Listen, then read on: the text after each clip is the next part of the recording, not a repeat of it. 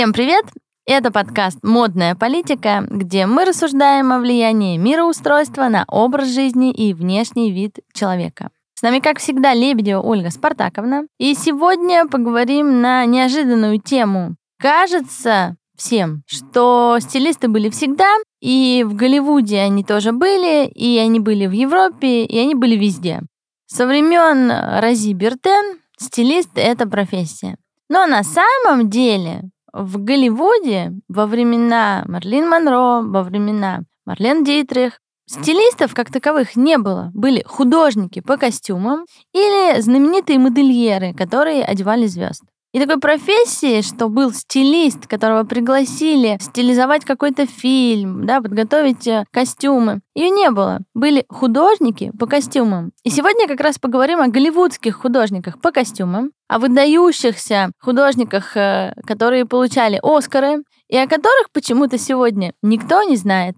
Ольга Спартаковна, вам слово. И давайте начнем с истории с историей вопроса, с историей возникновения необходимости в художниках по костюмам. Да, это очень, мне кажется, верным, потому что на самом деле, когда появился кинематограф, то актеры сами заказывали себе платье на свой вкус. А для, например, Лилиан Гиш в одном из фильмов шила платье ее мама. Но в конце концов, да, и вспомню еще следующее, что наш с вами соотечественник иммигрант на ту пору, американский, Макс Фи. Фактор? Макс Фактор, я думаю. Макс Фактор, ты совершенно права. Все время почему-то получается Фишер. Макс Фактор для того, чтобы передать все чувства лица, которые должны были передавать актеры, придумал очень тяжелый грим, который впоследствии стал именно гримом, а не визажом. И тогда очень резко выделялись глаза, рот, для того, чтобы вся мимика лица была видна. И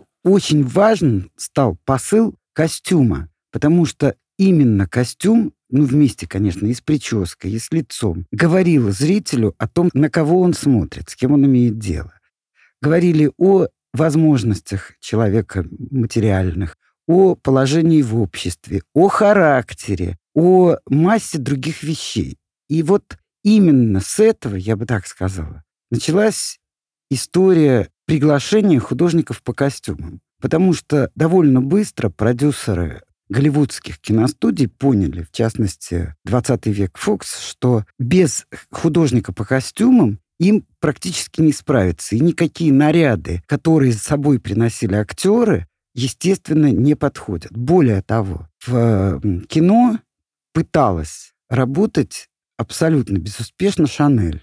Она это очень быстро поняла, ну, во всяком случае, ее заставили понять. Фильм провалился вместе с ее работами, потому что они были достаточно минимальны и ничего не давали на экране. Я думаю, что для экрана работы Шанель были плоскими. Вот не только плоскими, а да, совершенно верно, а совершенно неинтересными. В отличие, в отличие от Скиапарелли, конечно. Мы с тобой и Бера почти... даже Ванши, конечно, да. конечно. И, естественно, мы вспомним э, Юбера Живанши, в чьих нарядах Одри Хэбберн покорила мир, и которые изучаются сейчас не только теми, кто работает в кино, а вообще любыми стилистами для того, чтобы понять, какими средствами можно достичь наибольшей выразительности. И, кстати говоря, то, что вводил Живанши, периодически входит в моду. И ткани, которые он использовал в кино, и так далее.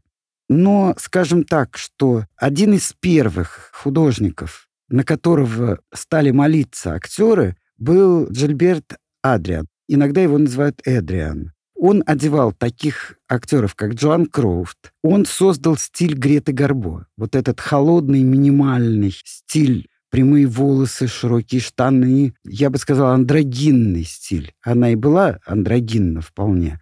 И она была бисексуалкой и так далее. Но романа с Марлен Дитрих у нее все-таки не было, вы говорите. Ну, я не знаю, поскольку я не свечку не держала. И надо сказать, что я лично к Горбо, как актрисе, которая проснималась только 19 лет и категорически ушла из кино, за что ее можно уважать, отношусь с большим пиететом, хотя с удивлением, потому что вот у нас сейчас все, что делала Грета Горбо, вызвало бы, ну, мягко говоря, удивление.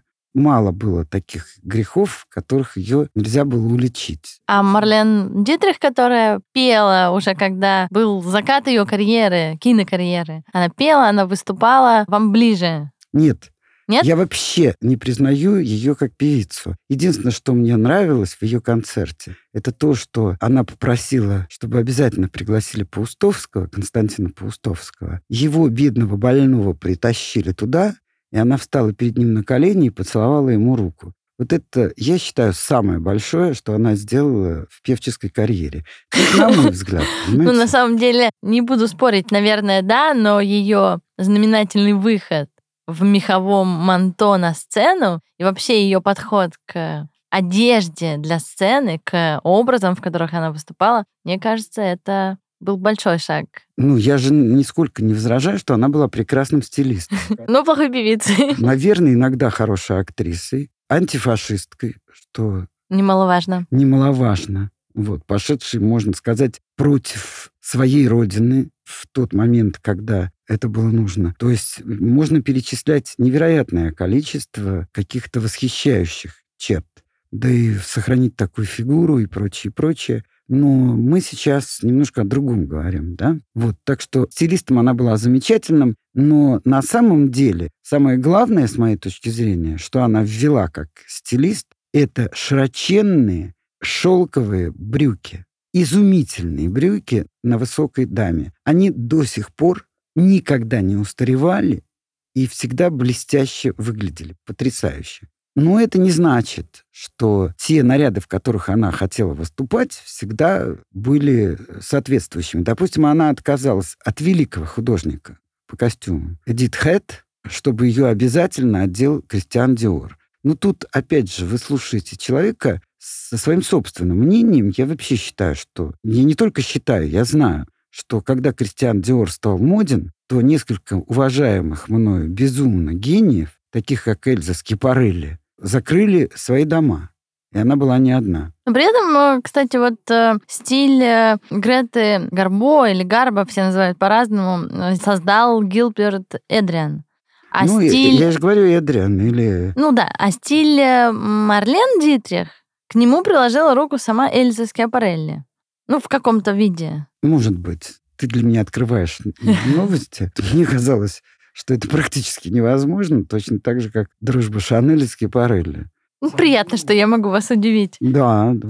Но, И тем не менее, нравится. вернемся к Гилберту Эдриану, человеку, про Мгм. которого никто из обычных людей не говорит, не вспоминает, не приводит его работы в пример. Только знатоки. Только те, кто учится на, собственно, художников по костюмам, даже не Да, стилистов. Конечно, конечно. Ну, во-первых, вот когда он одевал Джоан Кроуфорд, у Кроуфорд был очень серьезный, тем более тогда недостаток. Сегодня он мог бы считаться даже достоинством, но у нее были широкие плечи и достаточно прямые. И он сделал с точки зрения того времени почти невозможное. Он увеличил ей плечи, да так, что это вошло в ежедневную моду, скажем так. Он сделал ей подплечники. И вообще я как раз пробираюсь за обилием материала к тому времени, когда благодаря художникам по костюмам Голливуда одновременно открылись магазины киномоделей. И масса людей стремилась одеться так, как их любимые героини. Мне кажется, это весьма странным, потому что мне кажется, что женщина должна одеваться так, как ей надо, а не так, ну, вернее, так, как она в этом нуждается. Понимаете? То есть подчеркивая свои достоинства, а не копируя достоинства, иногда, кстати, весьма искусственно сделанные, там, Марлин Монро или той же Греты Гарбо и, и так далее, и. Ну, согласитесь, что в начале 20 века культ различных личностей, образов, внешнего вида, он был, конечно, в разы, в сотни раз больше, чем сегодня. Сегодня нет уже ни каких-то икон стиля, нету, ну, скажем так, стилистических идолов, на которых все смотрят. Сегодня все очень разрозненно. Но в начале 20 века да, были бесспорные героини, бесспорные точки зрения там красоты, стиля, внешности. И, конечно, все хотели подражать. Ну, конечно, ну, Мерлин Согласна Монро. с вами, но именно поэтому мне нравится наше время. Скажем так, понимаете? Ну, больше выбора, да, это правда. Не только больше выборов. Вы понимаете, на самом деле, Тань, вот вы сейчас затронули очень глубокую тему. Это стремление подражать кому-то или быть самой собой. И мы с вами говорили уже однажды, что, наверное, всерьез это течение началось в 60-х годах и было оформлено во времена студенческой французской революции, беспорядков, назовите это как угодно. Понимаете, вот э, в этом, мне кажется, очень серьезная разница. Она может быть с точки зрения, например, многих людей, как мне кажется, она может быть и не самый лучший, потому что когда подражают великим людям, несущим какие-то большие идеалы, наверное, это очень хорошо. Но мне кажется, что все-таки человек должен быть прежде всего с собой и сам вырабатывать свои взгляды на тот или иной предмет, включая, кстати, собственную фигуру и собственную внешность. Мне кажется, сейчас сделаю ответвление, но не могу не спросить, не кажется ли вам, что мы сделали такой большой, практически столетний крюк и вернулись сегодня во времена, ну, Конечно, это не те идолы, которые были в начале 20 века, но все равно люди поклоняются каким-то звездам, пытаются их э, копировать, повторять, и это носит уже какой-то более массовый характер, чем даже 20 лет назад. Ну, вы знаете, я и согласна, и не согласна, потому что мне кажется, что подражание сейчас идет вовсе не в кино и не с кино. Ну, это правда, правда, вот. правда. И кино а, уже не то. Э, с, да, и кино не то, и так Мы далее. как две старушки. Ну, вот, да, дело не в том, но просто, например, самый дорогой голливудский костюм, так сказать, много лет назад, был как раз тот, который сделала Эдит Хэт, которая, между прочим, имела 8 Оскаров. И 35 номинаций. Оскаров и 35 номинаций на, на Оскар. И ее костюм стоил, который она сделала, он сейчас в музее Виктории Альберта, он тогда стоил 35 тысяч долларов. То есть можете себе представить, сколько это в переводе на сегодняшнее. Ну, по-моему, в те времена до 10 тысяч долларов можно было купить дом. Ну, конечно. Ну, то есть это ну, какая-то конечно. космическая цифра. В том-то и дело, понимаете? Я даже, я не знаю, сколько домов можно было на 10 тысяч долларов купить, но мне кажется, что это космическая цифра. И этот костюм висит в музее Виктории Альберта не только потому, что он очень дорогой, а потому что он блистательный совершенно. Поэтому, ну и она вообще, Эдит Хэт, отличалась тем, что в больших гонках она сделала 19 костюмов для одной актрисы.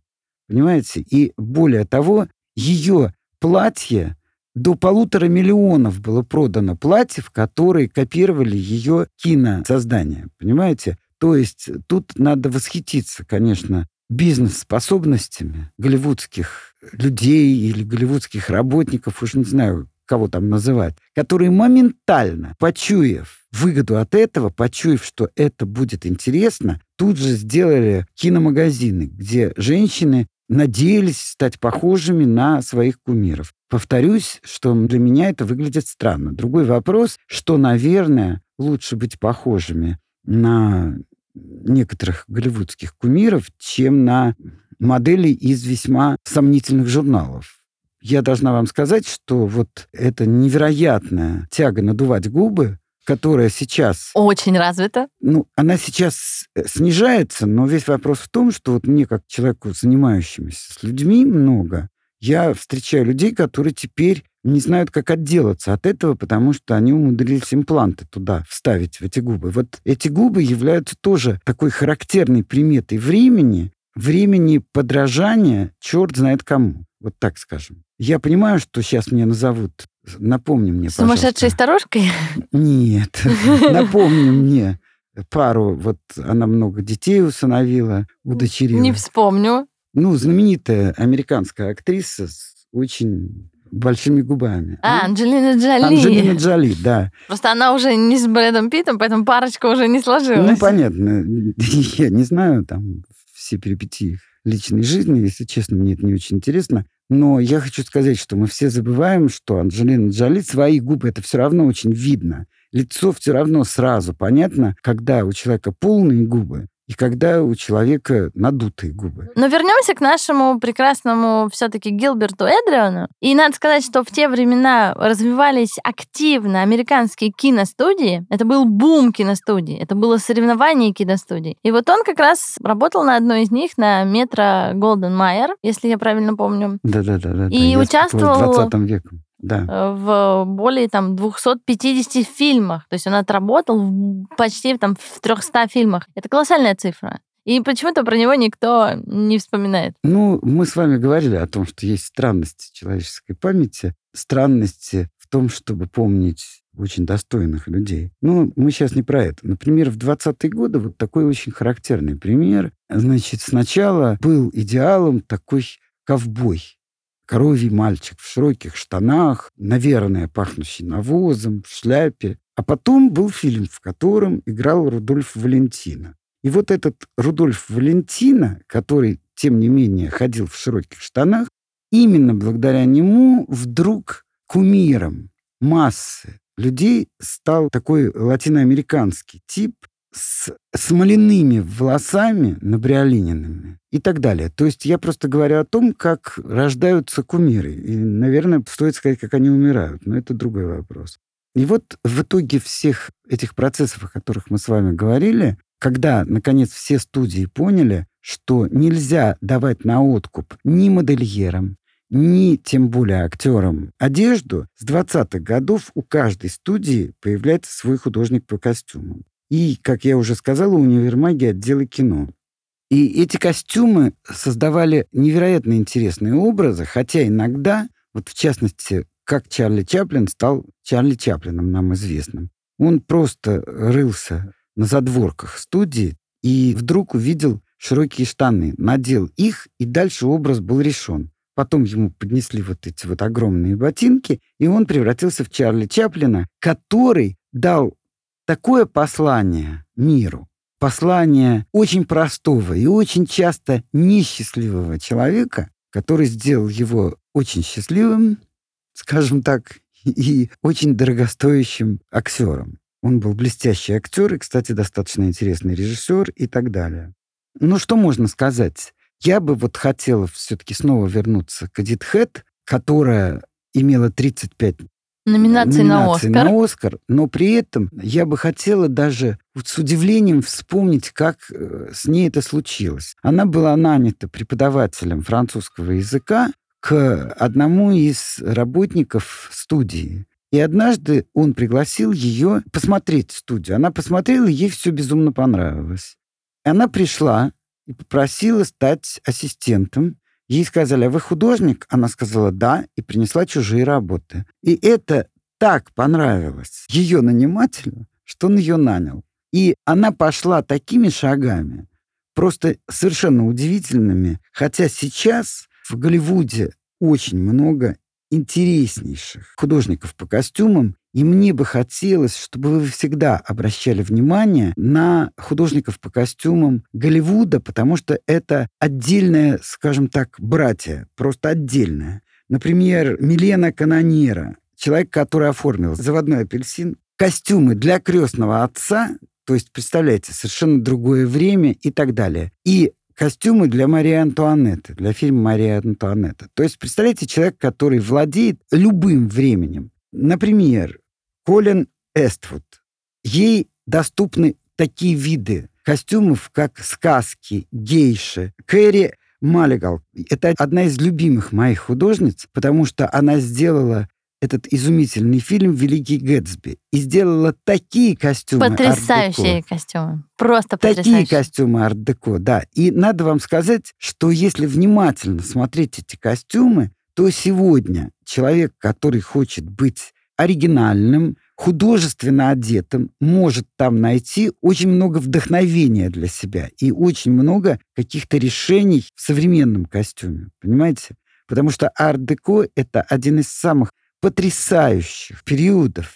Ну, мы знаем костюме. про вашу давнюю любовь да. к этому периоду. И я тут не могу не сказать, что я рекомендую вам посмотреть одного из лучших художников, который рисовал костюмы, это РТ, Роман Тернов, который был нашим с вами соотечественником, но уехал в Париж. и там стал одним из лучших иллюстраторов моды. И его зарисовки, если вам будет не очень, у вас будет хорошее настроение, вам захочется успокоиться, возьмите, наберите в интернете и получите наслаждение. Таким образом, э, допустим, когда мы говорим, ну вот мы говорили о Милене Канонере, но еще я хотел бы поговорить об одном из самых, на мой взгляд, замечательных фильмов американских. Это «Кабаре».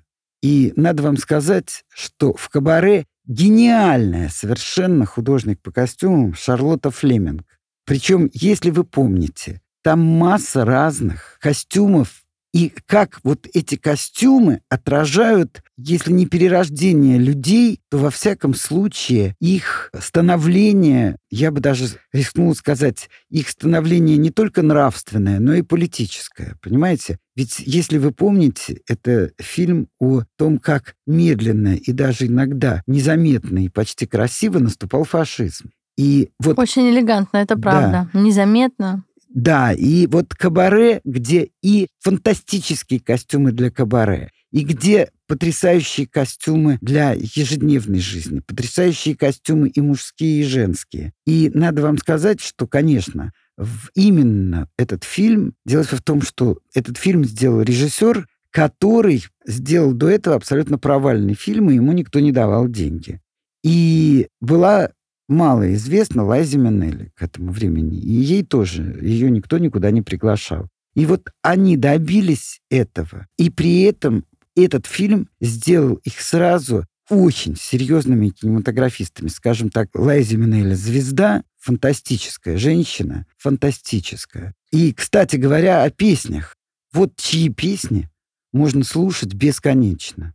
Понимаете? Я, кстати, вот небольшой любитель кабаре как фильма, костюмы, да, Лайза Минелли, да, но фильм совсем не для меня. Но, тем не менее, Ты его... просто еще не доросла. Может быть. Или ближе... ты смотрела его в детстве. ближе к пенсии он мне понравится, но это не моя эстетика. Но, тем не менее, фильм стабильно входит в 100 лучших фильмов всех времен и народов. Конечно, как, кстати, безусловно. и «Крестный отец», который по-прежнему входит в топ-3 это невозможно, чтобы все три части фильма, одна была лучше другой, и все входили стабильно в рейтинг лучших фильмов.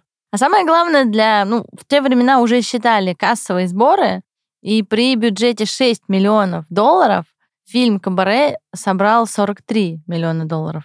Это колоссальные цифры и тогда, и сейчас, то есть вот эта разница. Но фильм, конечно, вошел в историю костюмы, безусловно, потрясающие. Я хотела бы сделать небольшое ответвление. Не все просто различают стилиста, художника по костюмам и вообще, какие есть ответвления. Да, вот есть стилист для съемок, стилист там шопер, есть стилист, да, там персональный. А что такое художник по костюмам, люди мало себе представляют. И более того, они мало представляют себе, что должен знать художник по костюмам. Я бы хотела, чтобы вы немножко об этом рассказали.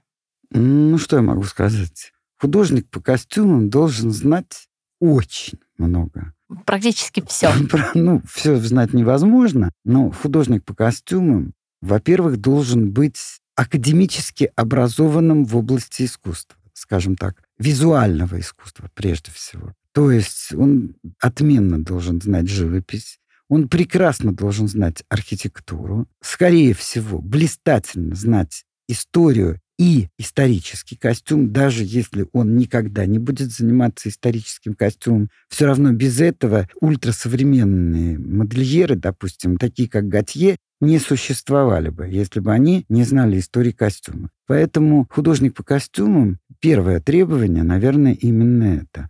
А второе требование — это, наверное, удивительное, выработанное годами внимание к человеку. Потому что художник по костюмам — это тот человек, от которого зависит, как мы будем воспринимать ту или иную роль.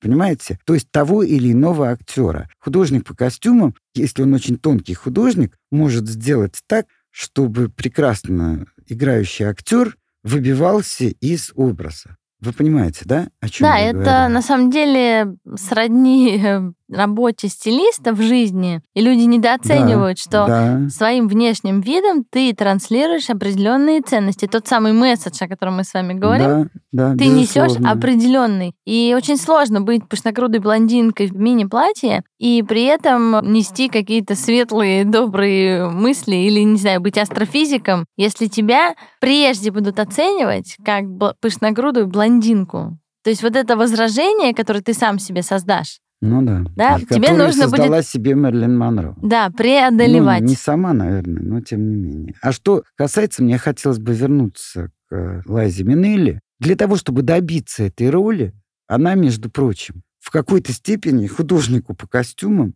сама все придумала. То есть она явилась подстриженная совершенно определенным образом.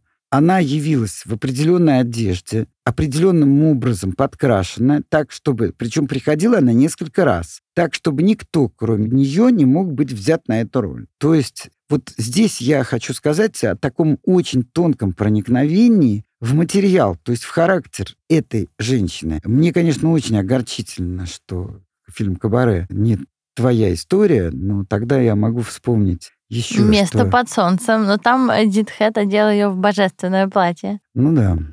Очень красивое. Это, я даже не знаю, платье из Золушки ни с чем не сравнится. Как выглядит Элизабет э, Тейлор в этом платье. Но, вы знаете, вот я очень часто думаю об Элизабет Тейлор, кстати, с точки зрения, как идет время. Вот понимаете, например, Живанши одевал Одри Хэбберн.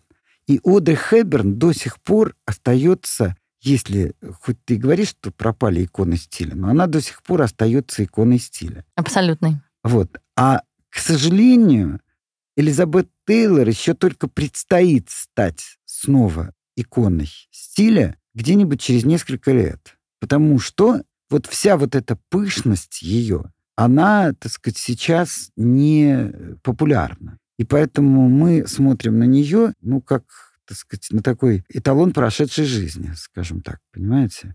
И- Но это связано со сменой э, как бы эпохи или с тем, какую жизнь ну, в целом прожила э, Элизабет Тейлор? Я думаю, что это связано с эпохой. Потому что Одри Хепберн до конца своих дней, ну, блюла некоторую, не знаю, человечность, даже высокопарность какую-то. То есть она прям находилась в этом ореоле до последнего дня. Да, я понимаю, но есть вот актриса Мэрил Стрип. Я не знаю, Божественная, кстати. божественная актриса. Но она никогда не делала заявку на икону стиля.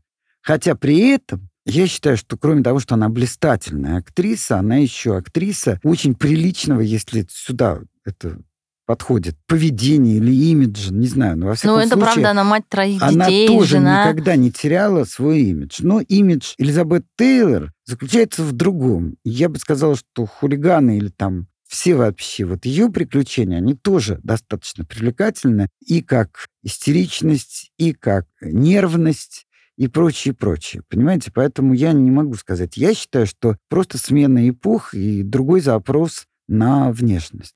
А вот э, все говорят о том, что мы движемся в сторону матриархата, ну, в том или ином виде, да, что меняются вибрации на Земле, многое меняется. И глобально я имею в виду, что мы движемся в сторону смягчения, в сторону больших, ну, скажем так, мирных желаний, да, там, ну и так далее. Вот какая бы звезда из прошлого стала олицетворением новой эпохи? Тейлор или Хэбберн? Ну, Я думаю, что Тейлор. При всем при том, хотя материнство вряд ли. Но я хочу сказать, если честно, то, на мой взгляд, если мы будем продолжать уми и вообще вот эту линию, то мы придем вовсе не к матриархату, а мы придем к тому, Чему-нибудь что... другому. Да, явно к чему-нибудь другому, что, в общем-то, вряд ли будет устраивать как одну, так и другую сторону. Поэтому это вообще очень сложный такой разговор. Ну, на самом деле, да, не будем уходить в философию. Все-таки мы подкаст про модную политику. Подписывайтесь на нас в телеграм-канале одноименном «Модная политика». Смотрите нас. Не только слушайте, но и смотрите. Вернемся к Эдит Хэт, которая сама по себе выглядела как икона стиля. То есть она выглядела невероятно. Это стрижка, эти аксессуары. Глядя на нее, Ну, я не знаю, хотелось, конечно, повторить. Мне до сих пор хочется повторить. Это не мой вообще там стиль и там не мой э, подход, но это так красиво. Но у нее, надо вам сказать, есть еще и блистательные пособия по стилю, которые не устаревают. Я советую, если нас слушают стилисты, то купите.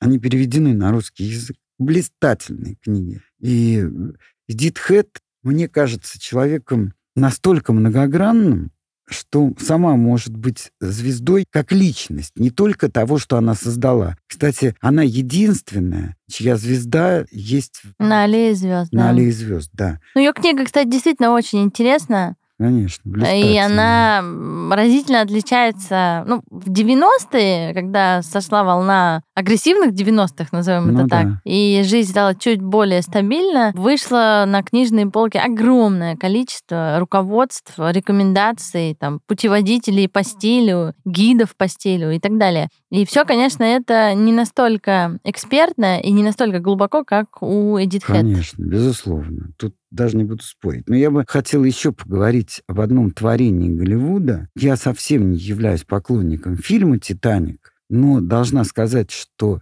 костюмы Божественные. исключительные. Вот вообще у Голливуда есть только два направления. Или потрясающие, я имею в виду исторические костюмы, или катастрофические. А какой фильм вы бы назвали катастрофическим?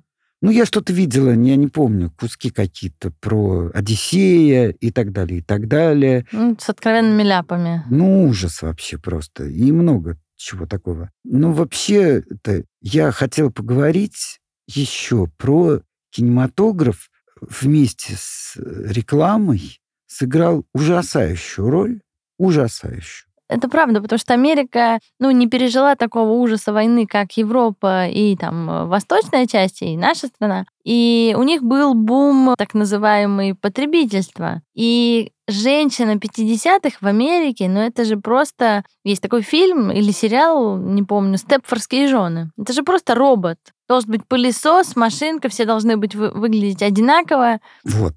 И все должно быть настолько идентично, что вот моя жена такая же, как твоя жена, а, а там твоя твоя жена такая же, как жена там Все должно быть идеально. Для этого мужчина разбивал себе голову в работе. При этом именно в те времена был очень моден один придурок, которого называли хирургом и кем-то еще, который убедил американскую публику в том, что если жена не очень довольна мужем, если она нервная и так далее, то надо просто сделать лоботомию. Это совершенно серьезно, я вам говорю. И эту лоботомию делали массе женщин по запросам, существующим в 50-х годах. Более того, вот одной из сестер Джона Кеннеди вот Это сделали. клан, это сделали. Но ей сделали, она была больным человеком. И они потом прокляли себя, потому что если до этого она могла себя обслуживать, то потом ее полностью опекал еще один из братьев. Но вы представляете себе, вот вы раздражены мужем, или вас не очень устраивает муж, или вы вообще нервный человек, и вам делают лоботомию. Вообще, надо сказать, что я еще могу рассказать об одном гимне, который я могу произнести. Это гимн стиральной машине. Потому что вы даже не можете себе представить, что творилось в Америке, включительно до 65 года. В 50-х это было то очень распространено. Когда женщина, родившая ребенка одна, объявлялась дурной женщиной, ее быстренько забирали в монастырь. И в этих монастырях было просто рабство, потому что они стирали. И это было очень выгодно церквям иметь вот этих рабынь бесплатных, которых можно было еще и плохо кормить и так далее, и при этом получать деньги за стирку, потому что все отдавали им стирать. Ну, Америка 50-х, 60-х годов, она, в принципе, специфична. Это борьба с сегрегацией, это абсолютный слом женскости, это и там смерть Кеннеди, которая повлияла на культуру очень сильно. Это было, это было первое убийство президента, которое полностью практически засняли на камеру. И его видело такое количество людей, которые ни до, ни после, конечно, такого не видела. И есть такой интересный сериал, который стабильно входит в топ-50 э, лучших там телешоу. Называется в русской версии «Моя жена меня приворожила». А в оригинальной версии это он называется «Ведьма». И там очень хорошо отработана история и с костюмами, блистательно одета главная героиня, просто блистательно. И с тем, как организован быт. Да, там есть, конечно, история про то, что домохозяйка на самом деле ведьма, да, и это комедийный, легкий сериал. Но тем не менее, там очень хорошо отыграна роль женщины, как они одинаковы в своем поведении, их ценности, необходимость иметь в доме одинаковый набор там э, миксера, машинки, там тостера, холодильника. Ну, то есть вот эта история про потребительство там отыграна очень хорошо. Ну и муж главной героини, конечно, конечно же, он рекламист.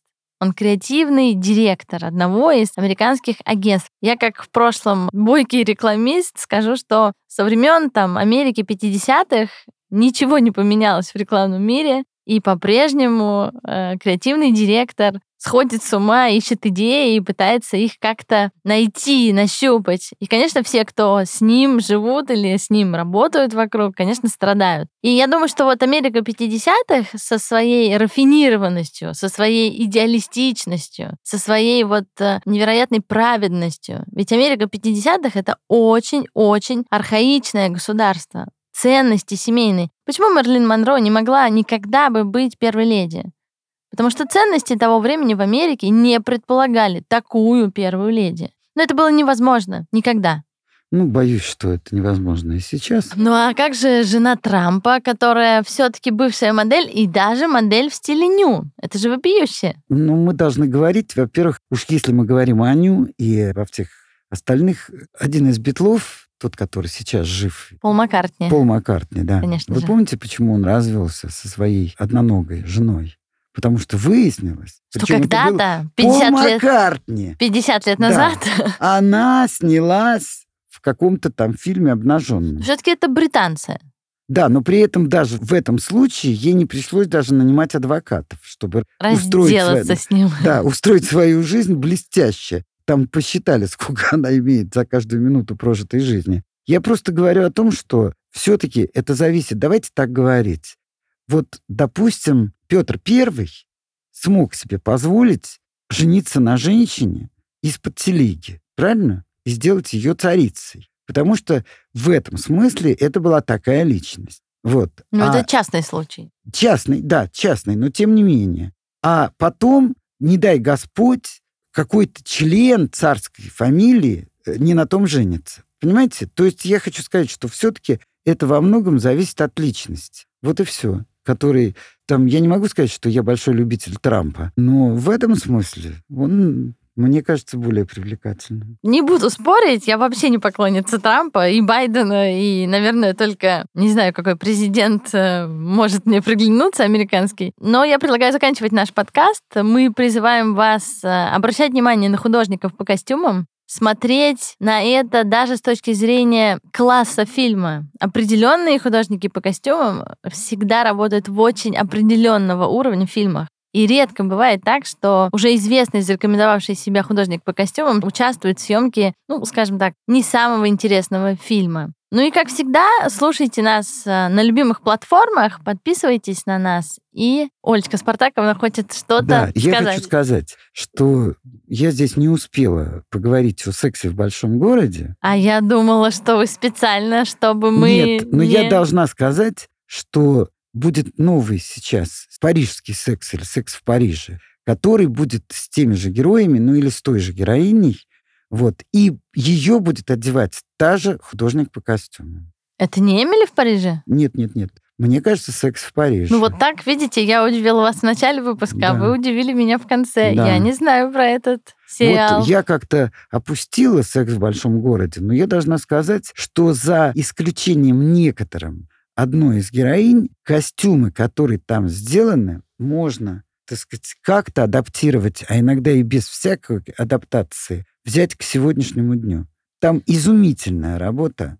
Ну, раз пошла костюмам. такая пьянка, то, конечно, я, как и многие, когда «Секс в большом городе» вышел в России, мне было, мне кажется, лет э, 13-15, Но я с большим удовольствием копировала эти юбки, я искала эти платья. Ну и это до сих пор настолько будоражит меня, что, мне кажется, это блистательная работа. И Патриция Филд, как раз художник по костюмам э, «Секс в большом городе», сегодня ей 82 года, она все еще здравствует, выглядит блестяще. И мне кажется, что сразу чувствуется, насколько этот человек э, художественно образован, насколько он тонко чувствует реальность. Конечно, и надо сказать, что вы помните одну вещь, которая была на главной героине. Это такой маленький дубленый жакет с фонариками. Да, был такой очень красивый, да. Потрясающий. Но при этом вы же понимаете, что можно сказать, что это почти что русский костюм или византийский, да? Да. Или итальянский, потому что итальянцы тоже привнесли вот в такой костюм. Я имею в виду древнюю Италию. Причем даже не средневековую, а несколько ранее. Вы понимаете, то есть средневековую, но раннее средневековье. И тогда, я помню, смотрела на эту дубленку и думала, как замечательно, но куда же ее носить? Вот при ну, нашем точно климате... не, наш, не на наш мороз. Да, при нашем климате у нее слишком короткие рукава, а когда тепло, то она слишком дубленка. Но, тем не менее, это замечательная штучка. Божественно. Продолжим э, историю про секс в большом городе обязательно в нашем телеграм-канале. Спасибо, что были с нами. Всем хорошего дня. thank you